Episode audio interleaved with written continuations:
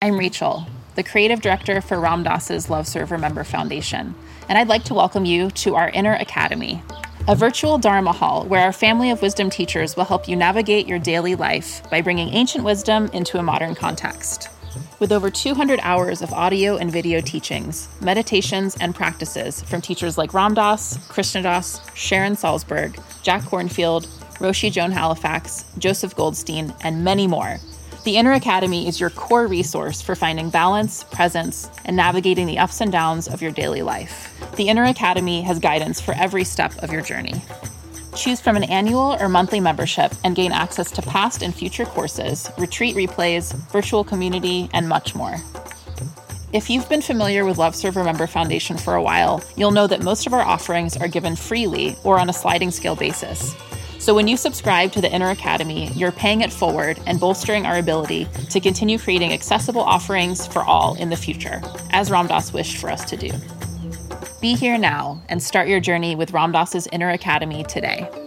For more, visit ramdass.org forward slash inner academy.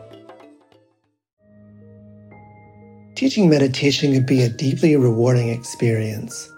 Help others improve their mental and emotional well being reduce stress, improve focus, increase self awareness and self regulation, all while deepening your own practice and understanding. Join acclaimed author, Buddhist teacher, and Emmy Award winning musician David Nichtern on Tuesday, May 28th at 6 p.m. Eastern Time for a free online discussion on teaching meditation in Dharma Moon's renowned mindfulness meditation teacher training program. Get certified by Dharma Moon to teach meditation lead group practice sessions, and work with individual students. Visit dharmamoon.com slash be here now for more info and to reserve your spot for the free online event with David Nichtern on May 28th.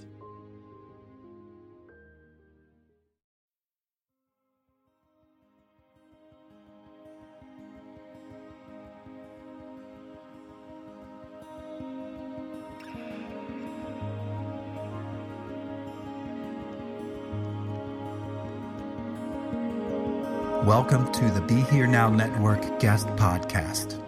This series features talks from a myriad of modern spiritual teachers expanding on how we can all live a life in balance. If you're interested in supporting this podcast, please go to BeHereNowNetwork.com slash guest. I want to talk a little bit about the Prajnaparamita uh, teachings in a way and Prajnaparamita, the perfection of transcendent wisdom. So we have an image, and imagery is always interesting. Um, of this beautiful goddess, but the Prajnaparamita goes much deeper than that. This is a these are teachings, a set of suttas that appeared on the scene, a, a whole way of viewing reality that was far beyond what anybody had been uh, studying before, right, in the Buddhist tradition. And so they say when the, the Buddha was teaching that he taught as a way of explaining it was turning the wheel. And you'll see wheels quite a bit in Buddhist iconography, imagery. You often see a golden wheel and you'll see um, two deer kind of guarding the wheel. And this is like the wheel of truth. And often they're outside Dharma centers, especially in the Tibetan tradition. And then it, will often have the eight uh, links. Uh, or sometimes 12 links of dependent origination or the eight links for the eightfold path or some some way of you know either the wheel of samsara or the wheel of freedom right so and these circles and wheels are always there you know Everything happens in a circle. Everything is going and returning again and again. I was thinking about that. Birds build their nest in circles. The sun is a circle. The earth is a circle. The moon. Everything has these cycles of life. And so the Buddha, as you know, the Siddhartha, the story, the prince leaves the palace, goes off, becomes, you know, battles it out for six years looking for knowledge. And what I think he was really looking for to understand was the question I posed why is this so painful? I'm sure he had a princely life, right?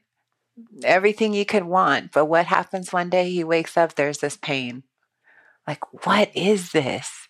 Why is it so hard to be happy? Why does it seem like something's hindering our happiness? This is a really important question.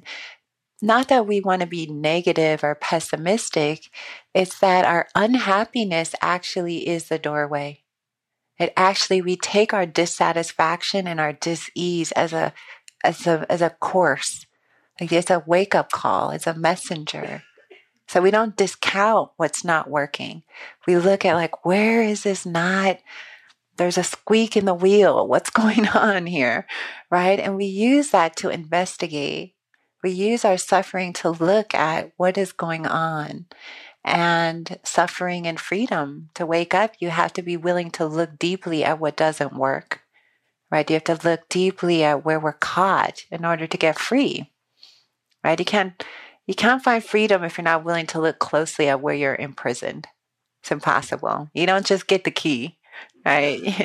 you got to go down. You got to unlock the door. You got to see how it's working. Ah, okay, here's here's how it's all happening, right?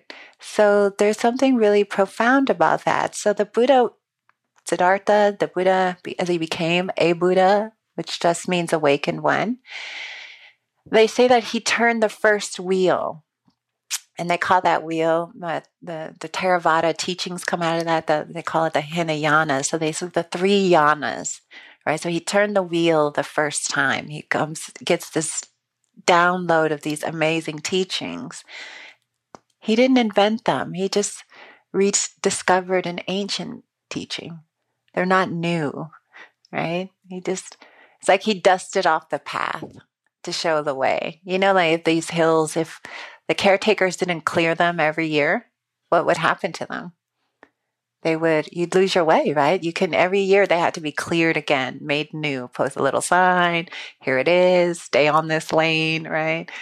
In some ways, Siddhartha, the Buddha, did that, right? He cleared the way, but the path is ancient, beyond concept and time, right? And he, he's not the owner of it. He just rediscovered, ah, look, there is a path here, but it's been covered. Let's clear it. And then let's start showing people the way, right? The way to happiness and the way to end this angst and pain that we carry as humans. Um, and those are due to many causes and conditions, and we'll talk a bit about that.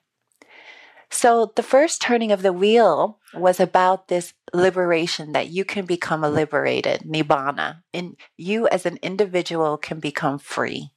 That was kind of the first big wave like, oh, there's a path and you can do it.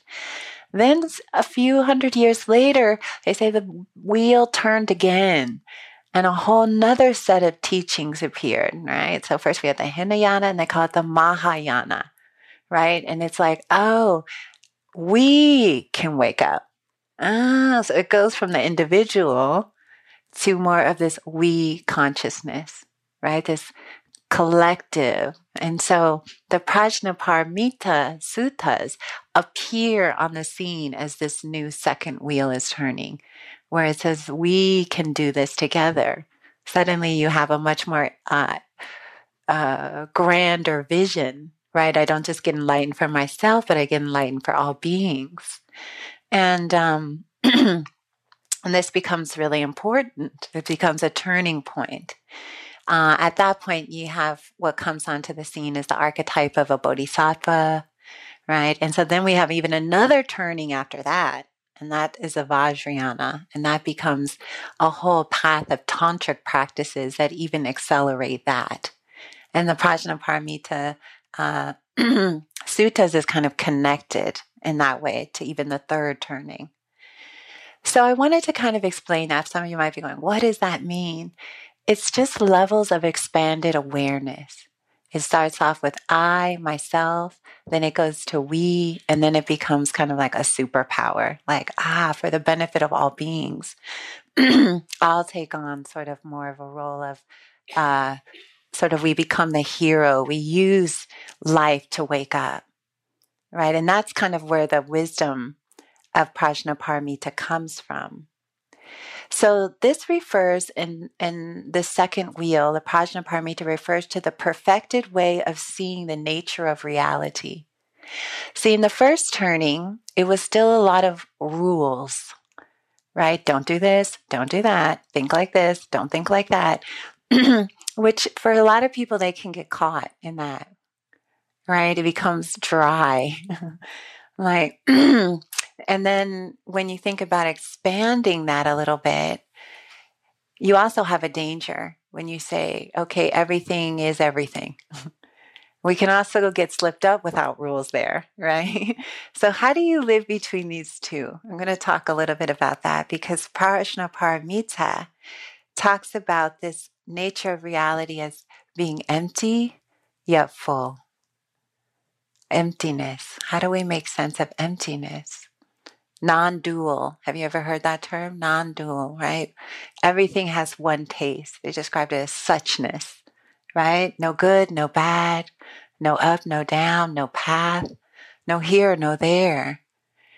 Nobody is here. So that can scare people half to death, right? Uh, uh, what do you mean? Give me the rules again. Give me the rules. Give me the path. you know, it's like, here's the path. And then what Prajnaparamita is saying, here's the path and here's no path. They are the same. And so this was a big deal to have suddenly it went from rules, rules, rules, rules to it's all empty. But Prajnaparamita is in this, this sutta, this collection appears on the scene and it's feminine. They say that this sutta gives birth to Buddhas. It's the mother of the Buddhas, these teachings. It gives birth to enlightened consciousness, this view.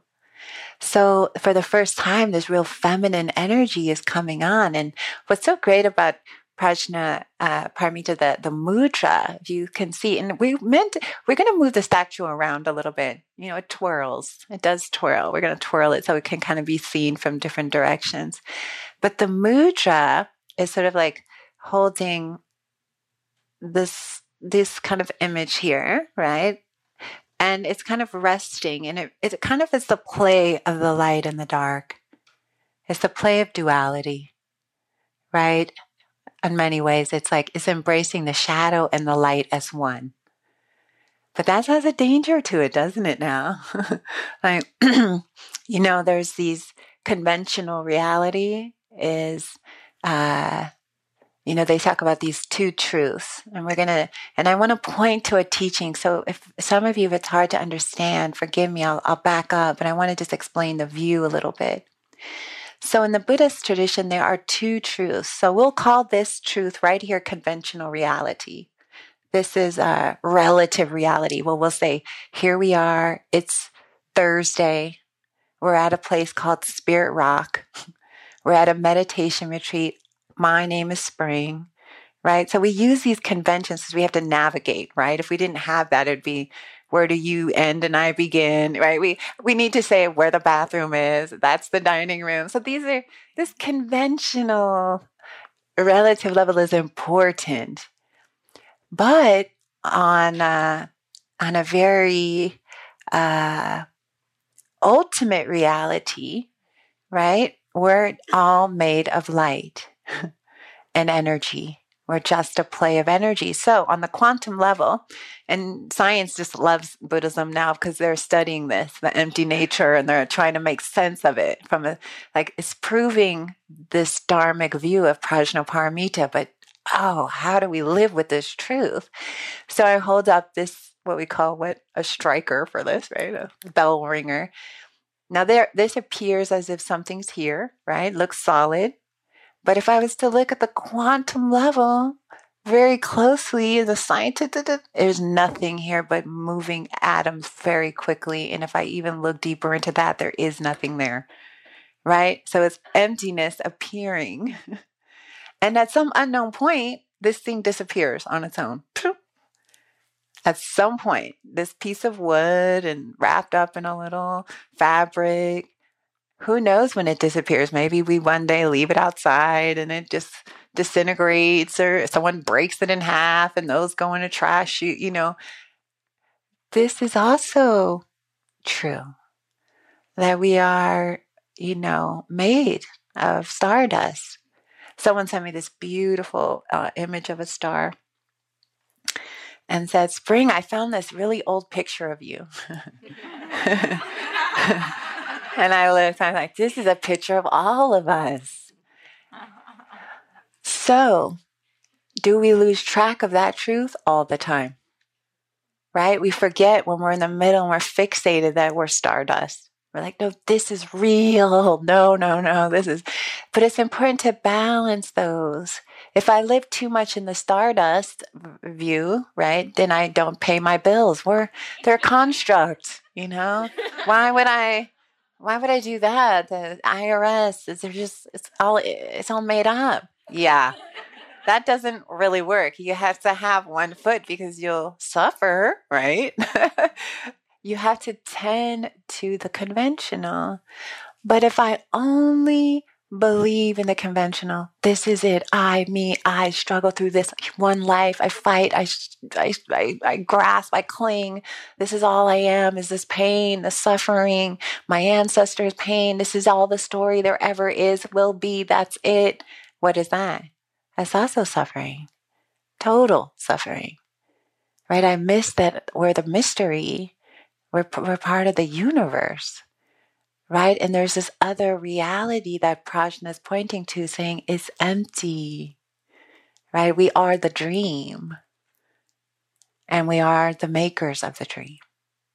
We invent where the eagle sits, right? We, we, it's our creation too, but we have to learn how to hold these. So, so this set of teachings is really, really pointing to something. It's, that's why it's the wisdom beyond, beyond, beyond, gone beyond, even that which we hold on to, wait, beyond that. Anything we could cling to, no clinging here. It's beyond that. Right. So this is the, this is the feminine energy of truth so Prajnaparamitas and this particular consciousness comes on the scene as the mother energy, the great mother. So I look at this also very much as connected to Gaia. Anything that we call mother is connected to this consciousness, this awakened energy that sees through delusion. But it's hard to rest in emptiness right? But we can turn the mind as we just take in a little bit of the Dharma teaching here. We can learn more and more how to understand this as a path that we can activate here and now. So I want to talk about a few aspects of this, these, what's sort of the core in this particular sutras that can be looked at, that we can understand, emptiness isn't something that you can you can contemplate it and it's not emptiness in a word that we would associate like somebody comes in and they're depressed totally and they say i'm empty it's the opposite of that it's empty of an egoic view the ego has we've seen through it it's empty of self. You know, the mind that you long to have when you sit on the cushion that just the thinking goes totally silent like this. It's just the breath, it's the wind. It's kind of pointing in that direction. I think it's so beautiful the sitting outside, right? Because there's something about sitting in nature, we contact that spaciousness a bit more. I love to sit outside. I love to sit under trees. There's some part of us that when we're in nature, the mind gets quieter right? We're not so lost in our neurotic thinking moment after moment. You know the neurotic thinking I'm talking about, right? That fills 24 hours of our day. Even when we're sleeping, it's going, right? I thought, that, that, me. And what is most of it filled with? It goes like this. I, I, I, I, I, I, I, me, me, me, me, I, I, I, me, me, I, I, I, every second, every second. To the point where we just want to die. I mean, like, is this ever going to end? Is this possible to end it? And we catch moments here and we're like, thank God. Oh my God, I had a moment. Uh, it was so peaceful. It was yesterday at 2.30. I looked at a turkey. The voice stopped. this is like what we're contending with, the habit. It's not just you. This is our condition. I remember this gun. I was teaching a young adult retreat and I think this is Anne, yeah, Anne Cushman, one of our colleagues, and a girl came in to see Anne and was crying. And she said, It's like I'm in a telephone booth with a lunatic with a megaphone. And she cried, Make it stop. Make it stop. And and Anne was telling me, and I thought about that for a long time. I was like, I know what she's talking about. I was you had that lunatic? I had that lunatic. You know it's like yes we all and we're all longing to turn the volume down right? Because it's just story after story of me. It's broken. It's not working. You're wrong. It's bad. It's this is awful it's hell even in the middle of a beautiful moment. This is not this is this it could be better you know? If only i had a latte. If only they did you know what i mean? That something is wrong with the moment. Even in the most beautiful vacations you see people i said when i was younger we would, you know go to places and you'd see people in paradise fighting you know? Wherever you go really there you are. And one of the things that inspired me about the girl the, describing the lunatic was I I gave a talk that night and I said there's not just a lunatic in there, there's also a Buddha. Is that we don't hear that one. The lunatic does have the megaphone. But over time, it goes down because we stop, we know how to turn the volume down, right? We see through it. We start to see, oh, the lunatic is actually empty. At first, it appears so real. Oh my God, this is real. Every thought is really, oh, this is true. This is it. And as you sit, you just start letting the thoughts go. Is this true? This isn't. do I need to focus on that? No. You start just, you know, the mindfulness becomes like a crossing guard. Like, eh, no, no, no, don't go there, right? The mindfulness becomes when it's really powerful, it's a muscle. And it's a muscle that is will lead to wisdom because it's going, no, don't, no, no, no. Remember, you already processed that. No, no, we did this already. You don't need to go. That's in the done section, right? Oh, okay, right. Right, I, I, I, right, it's over. Okay, coming back, right? It's like it keeps us from being insane, kind of, or feeding that part of the mind because we've that's what we've always done. So Prajnaparamita is like pointing to this wisdom that's beyond and it incorporates the emptiness. The quiet is the end of that monotonous dictator that we listen to hour after hour, right? The volume starts to go down and there's a place of beyond that, a peace beyond that, an accessible place inside all of us. It is our true nature.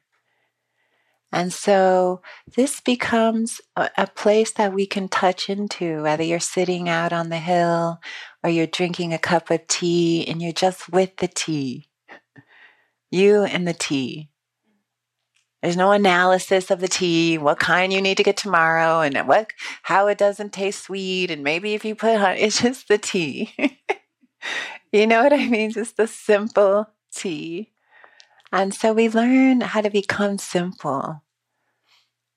And that simpleness leads to a lot of happiness because I think contentment is highly undervalued. right? It's like a peace mind, like, you know, a peaceful mind, a mind filled with peace. So, to understand Prajnaparamita is to see emptiness, is to start seeing those moments that's seeing the dreamlike nature. And when we say the dreamlike nature is to see a moment, and I'll guide a meditation tomorrow around seeing thought. Every time you wake up out of a movie of thinking, you've just seen the illusion, right? You're in this fourth grade memory and I can't believe she said that. And then I said that. You know, there's a little arguing going on a lot. And no wonder we have so much anxiety. We fight all day, unresolved fights. My mother, my cousin, my coworker, the president, the politician, right? We're just fight, fight, fight all day long. But the moment you wake up, oh, it's just a thought.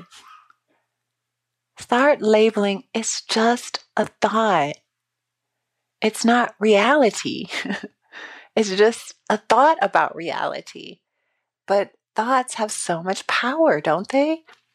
I used to ask um, Mingyur Rinpoche, uh, who is a really beautiful Tibetan Lama. He went on a four year retreat, and yeah, Devin knows him. Mingyur. I remember I was asking him, why are thoughts so seductive? why do I keep thinking they're real? And he was like, ah, that's the clarity of the mind. Seems real, doesn't it? Like, don't you just dream up a thought and it seems like you're right at work? You're looking right in the person's eye. You can see it. You can smell it. It's like 3D. It's not real. And then he was describing the clarity of the enlightened mind. He said, ah, it creates this like real, the sharpness of our imagination.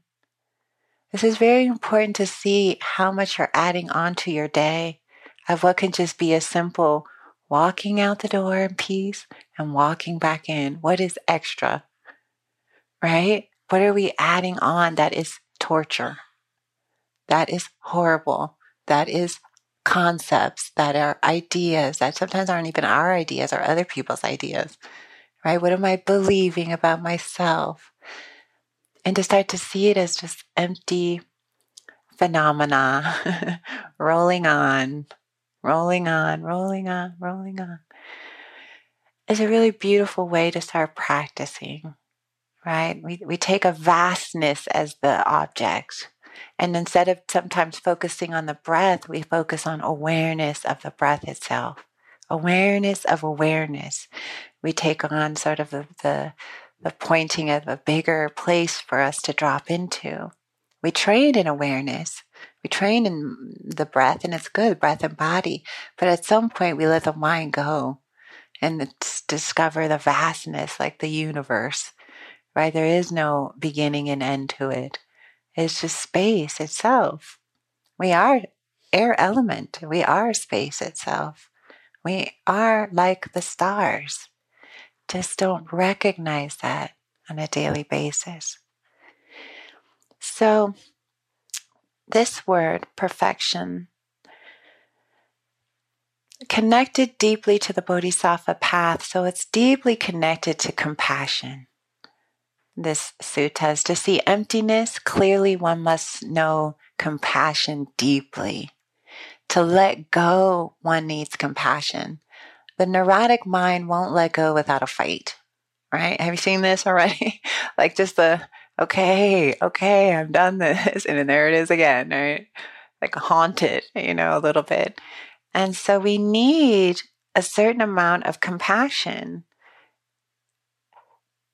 And I want to explain a little bit about that, but I want to describe so like reading this poem by David Wolf, Wolf called Bugs in a Bowl. Han Shan, the great and crazy, wonder filled Chinese poet of a thousand years ago, said, Hey, we're just like bugs in a bowl. All day, going around, never leaving their bowl. I say that's right. Every day climbing up the steep sides, sliding back over and over again, around and around, up and back down. Sit in the bottom of the bowl, head in your hands, cry, moan, feel sorry for yourself. Or look around, see your fellow bugs walk around, say, "Hey, how you doing? Nice bowl, huh?" it's kind of the beginning of the from this view to like, "Nice bowl, huh? What? How's it going out there?" Right? Instead of like, this is the beginning of the prajna view a little bit, right? You know, and then you're out of the bowl when you're out of the bowl. There is no bowl then. right? And so the compassion piece becomes really, really important. And compassion for self has to be well established first. Most people kind of have an understanding of compassion, maybe in a more biblical way or religious way, or I'm compassionate. I gave a dollar to the homeless guy yesterday. You know, we throw it and run for you know our car door. I'm compassionate. I, I hope he can get something to eat that is one level. Yes, that's nice, you know, but that's not the uh the depth of this kind of wisdom based compassion that has to be directed toward yourself. The real compassion is the one that you have for you. It's nice that we can share it outside, but as spiritual practitioners, how you relate to your own suffering is of most importance here, right? How you relate to you when you're experiencing pain, when you're upset, when you're feeling uh, terror, when you feel so much heartbreak, you don't even know how to breathe anymore, or sobs, or when you're in the depths, how do you meet yourself there? That is really key. So, I want to share a little bit from my book, A Fierce Heart. I talk about meeting um, what I call the great chief. And it, and I say chief, but it could be uh, in the image uh, that I had Anna make. It was also a woman. It's, I say the great chief, but it could be chiefess. Is that the word? Chief, chiefess, chiefess. It's a chiefess meeting the great chiefess. and um, I tell this story because I had done a lot of compassion practice up until then. I thought I knew what it was all about. That's why I say I don't even know now. I thought I know how to do this. In fact, I had it was during a time I was in Oakland and I had already started the East Bay Meditation Center and it was a time I got really burnt out it was so many problems and all day my my days were filled with trying to solve them and i felt like the whole world i took the world on my shoulders right not skillful right that's that's not the prajna paramita way right the right it, I'll explain more about that. But I, uh, so I thought I need a break. I, I can't, I need to go on retreat. So I decided to do a five month retreat. And I went up to uh, Crestone, Colorado, which is a place that I had fallen in love with. My sister had spent a lot of time there doing retreats and and I love the Native American, very connected to those shamanic traditions, especially Native American medicine traditions and earth based traditions. So I thought, okay, this is where I want to go. And there was a tiny little Tibetan center at the foothills of the Sangre de Cristo Mountains. And Crestone only had a tiny population. But most of the people who lived there were spiritual because the, uh, there had been a family that owned a million acres or some number there. And they gave it all away to spiritual organizations. So all the Tibetans had a huge amount. They had a nunnery. There's a Zen center. There was a Hindu center. I mean, it was really in town. There was monks and nuns and all kinds of hippies and everyone else, you know, in between who are visiting these centers, I highly recommend just going there. Uh, so there was a little Tibetan center, and I, I was like, okay, I'll stay there for five months and do compassion practice. And I stayed for two months in there. And uh, I realized there was only eight people there. It wasn't totally silent. Our meals were chatty. And there was this really cute Bhutanese monk who lived there. And I say he was cute because he was just so adorable. But the problem was, whenever he saw me, he wanted to spend hours practicing English. And I I realized I didn't want to talk anymore. I was like, I can't. Something was going very still. And so I thought, I can't stay here anymore. It's too noisy. Even though I like it, it's not quite it. And so, you know, the magic of life a nun comes to have lunch that day talking about, oh, you want to do real practice. There's a cabin, a yogini cabin. I was like, that's where I want to go, a yogini cabin. And then you imagine how fun it will be, right? Me and my yogini cabin, being a yogini, you know, whatever that meant, you know. It certainly didn't mean suffering in my mind, right? It meant me connecting to my higher self, no one bothering me, getting on my nerves in the kitchen, or you know, and, uh, I could do what I want, and you know, and so they they were like, "Are you sure you're going to stay up there for three months?" I'd already rented my house out; there was no going back, right? I was like, "Yes, I I want to leave here. Take me to the Yogini cabin." And they were like, "Well, there's no indoor plumbing, and there, you know, I, I I'm going to stay here. I can do it." And I had to just no phone, no computer. I had a stack of Dharma books. It was like the nature of reality, one through ten. It was like reading the Bible, you know. I was like, I can study these for my wisdom and and then I arranged the, the there's a little organic store and I said, I'm gonna go to my yogini cabin and they said, We'll help you, we'll bring food up, you know, and I prepaid and they were gonna bring food up every twelve days, like fresh food and and uh, and the whole thing was set to go. Well, little did I know, I'm glad I did two months of compassion practice before going there. As the caretaker was driving down the hill, he said, I'll bring you water in 10 days, okay? There was no shower. You just take water on your deck and splash around, you know. Mm-hmm. And there was a oven for, I mean, a, a stove for heat, and there was huge amounts of wood. And he drove down the hill.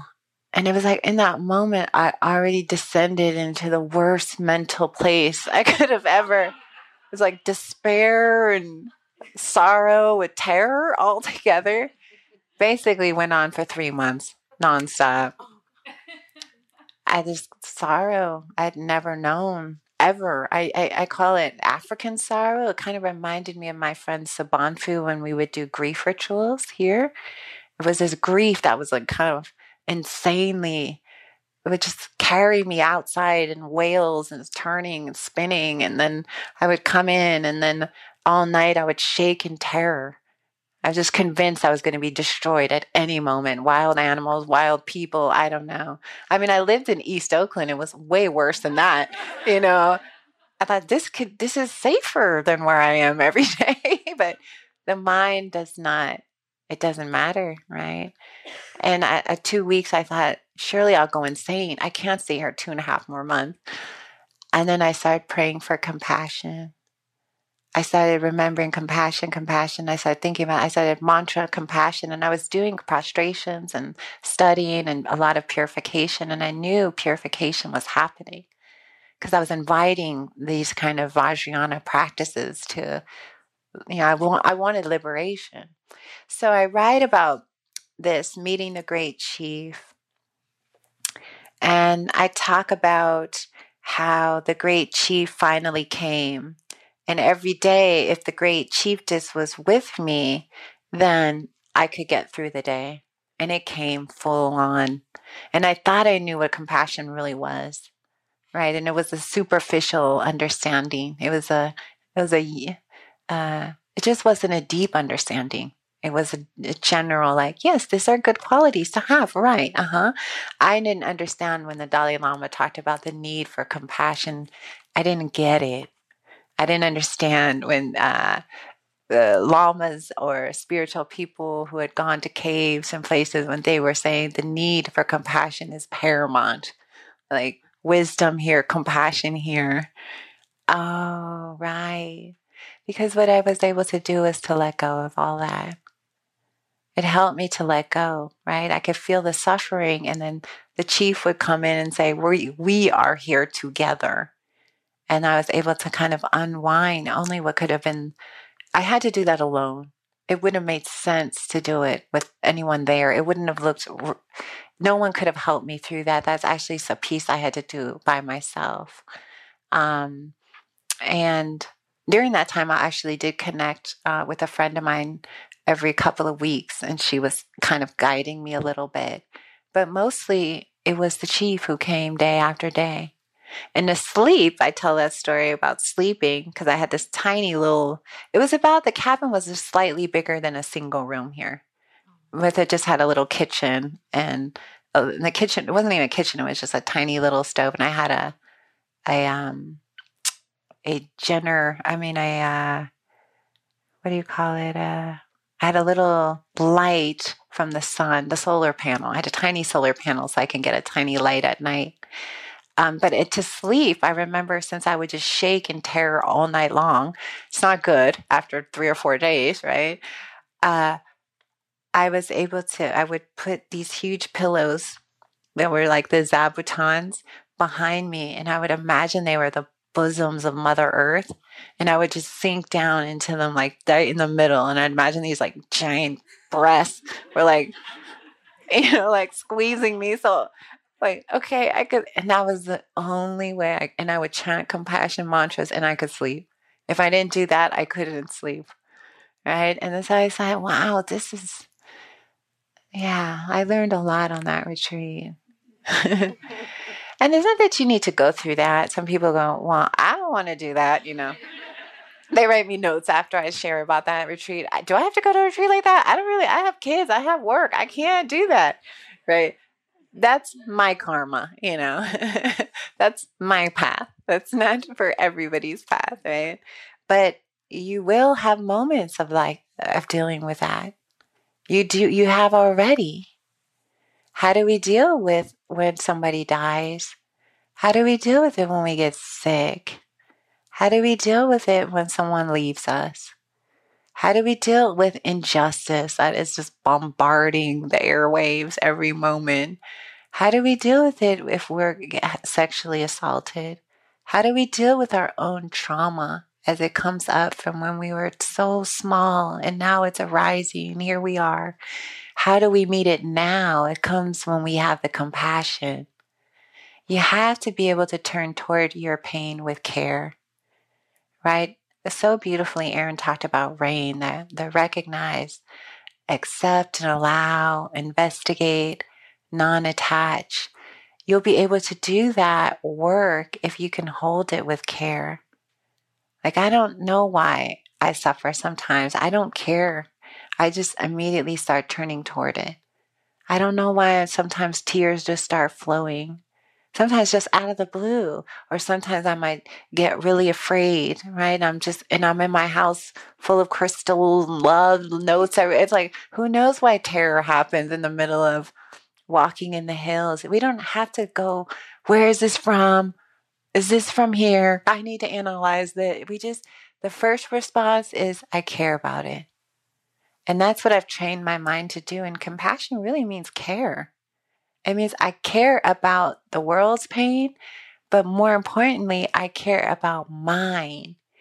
If I care about mine, I will inherently care about yours, and it will be way more authentic, right? If I don't really care about mine, I'm never going to really go there so much. I can a little bit, but I need to include myself always in compassion. So that's a big problem is people don't include themselves. It's all outward, right? And that leads to compassion fatigue, burnout, right? All these conditions where we end up getting ill. Actually, if you go out every day and you're just out in the world solving problems, caring about the world, but none of that is towards you, you'll you'll get sick very quickly. You'll be ineffective because you have to be a part of that healing. We cannot leave ourselves out of this energy. Actually, we have to be at the, the cornerstone of it. First, we learn it here, then we move outward. And also, um, you know, there's a wisdom that comes from compassion because it's only really compassion, the chiefess, that could help me let go of all that trauma. See, I wasn't ready before. I had to generate a huge amount to be able to bear witness to it, to keep from going crazy. basically. And I had to keep generating compassion. Like, okay, I can, I don't understand this. I don't need to understand. Just, oh, more tears. Okay, let's get the tissue. Okay, let's put the hand on the heart. Okay. It was like a doctor. I just tend to it with care. This is how we will heal ourselves. This is how we become our own healers.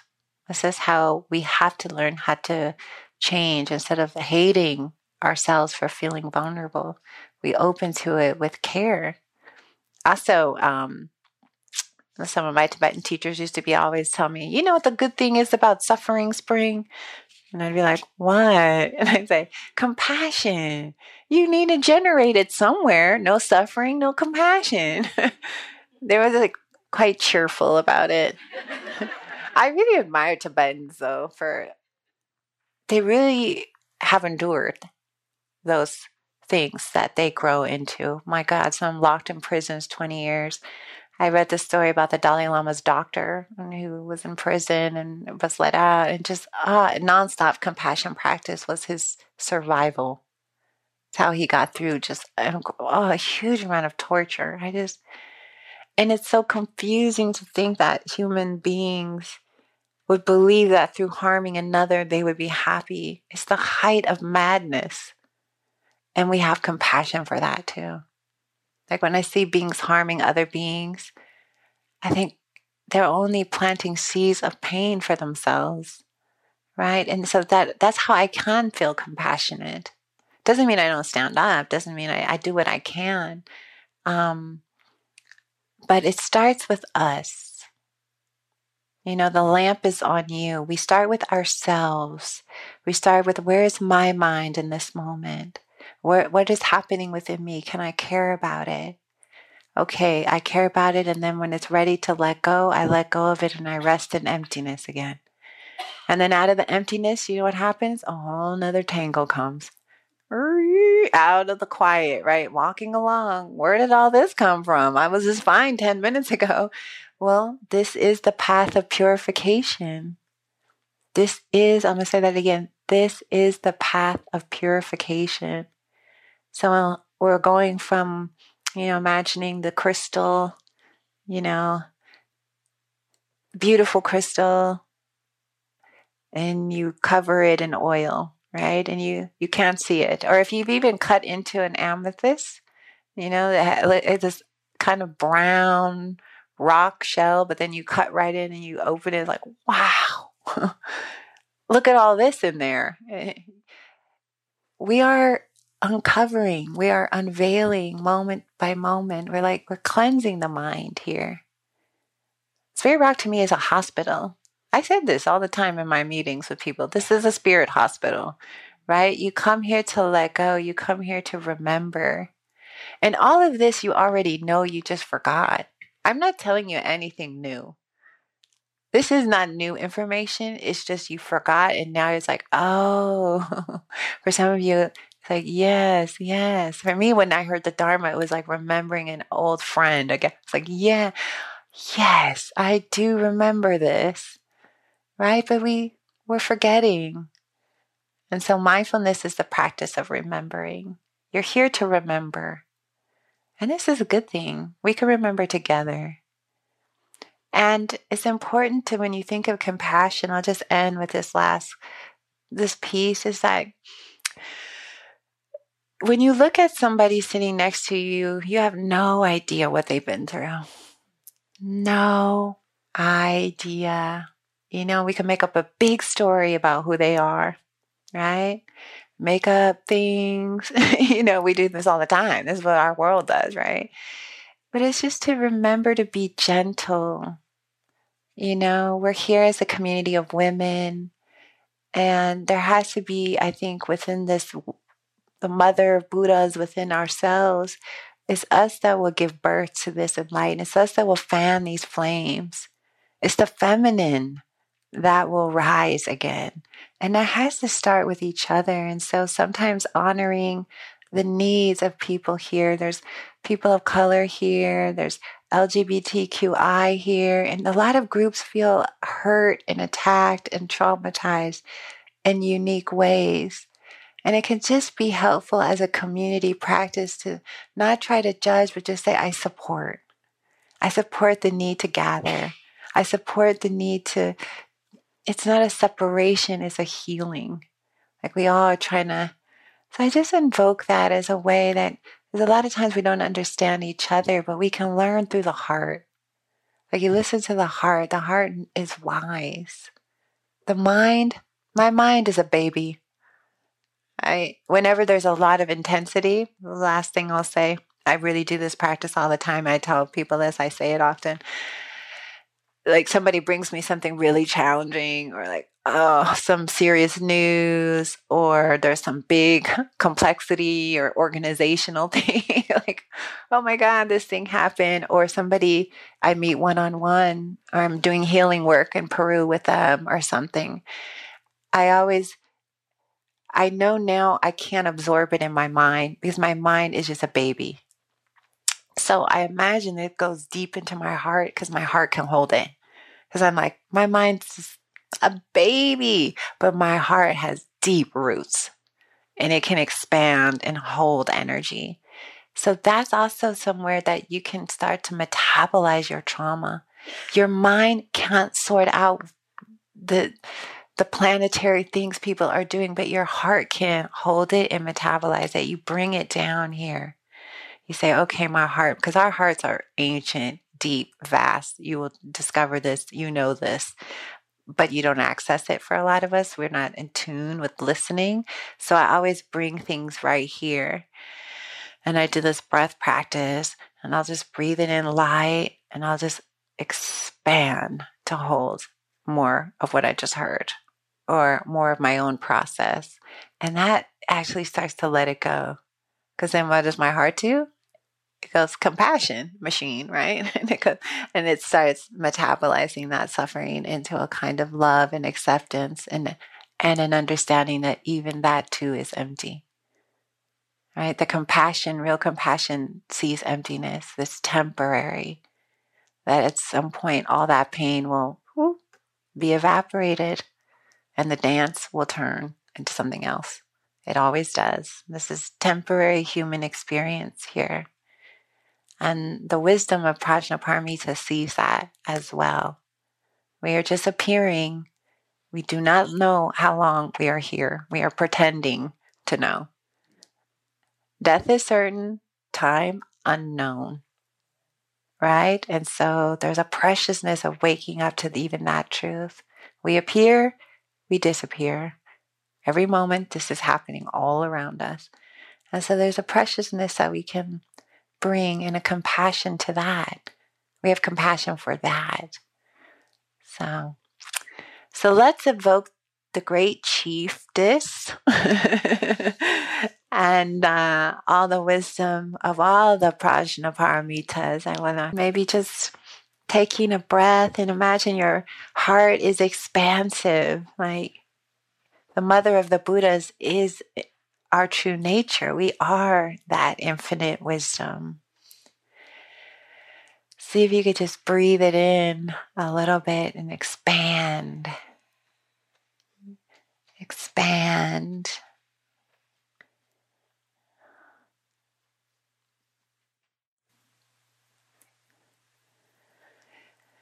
And may any good that has come from this day May we dedicated all to the healing and the liberation of all beings